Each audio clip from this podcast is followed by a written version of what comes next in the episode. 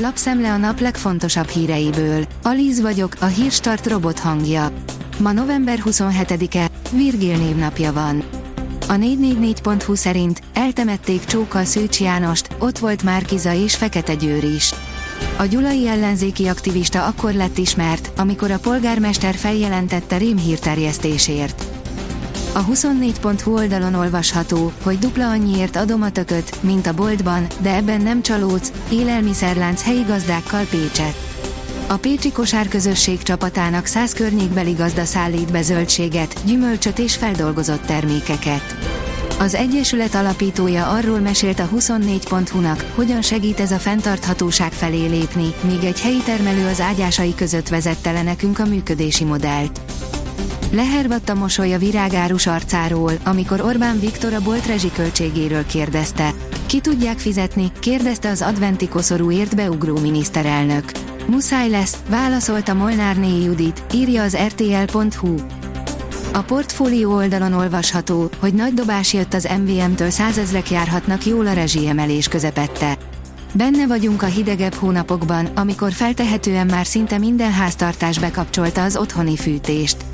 Ebben az időszakban jöhet jól az MVM legutóbbi hasznos tippje azoknak, akik konvektort használnak, főleg a rezsicsökkentés módosítása óta, ami lényegesen magasabb gázszámlát is tud eredményezni.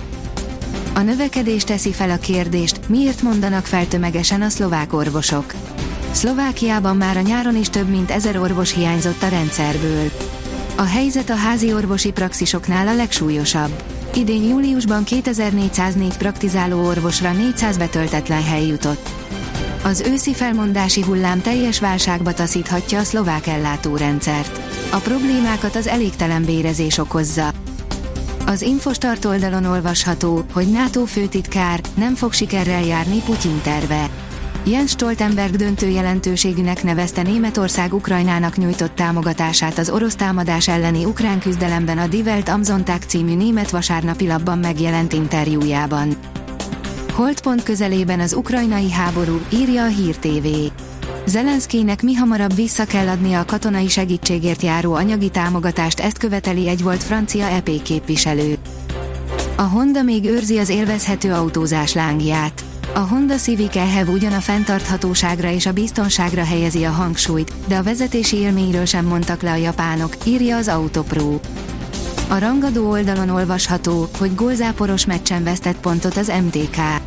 És ha azt nézzük, hogy a két gyors hazai gól után a 65. percre nem hogy talpra álltak, hanem megfordították a meccset, van ok a bánkódásra.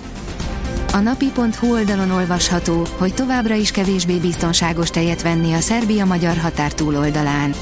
Szerbiában elhalasztották egy olyan egészségügyi szabály módosítását, ami az európai szabvány bevezetésével biztonságosabbá tette volna a tejfogyasztását.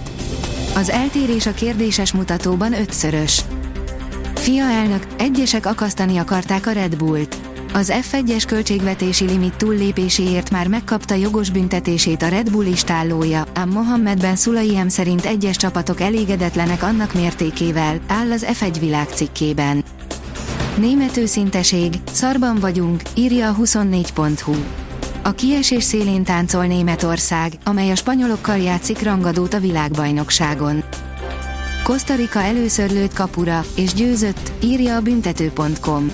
Tökéletesen illeszkedett a Japán-Costa Rica mérkőzés az idei világbajnokság mérkőzései közé, hiszen a csapatok ezúttal sem kápráztattak el minket szemet gyönyörködtető futballal, de még csak izgalmas meccs sem lett találkozójukból.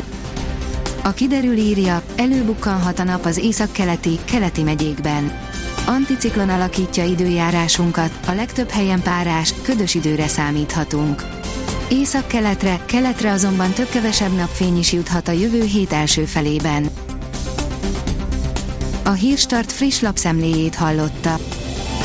Ha még több hírt szeretne hallani, kérjük, látogassa meg a podcast.hírstart.hu oldalunkat, vagy keressen minket a Spotify csatornánkon, ahol kérjük, értékelje csatornánkat 5 csillagra. Az elhangzott hírek teljes terjedelemben elérhetőek weboldalunkon is. Köszönjük, hogy minket hallgatott!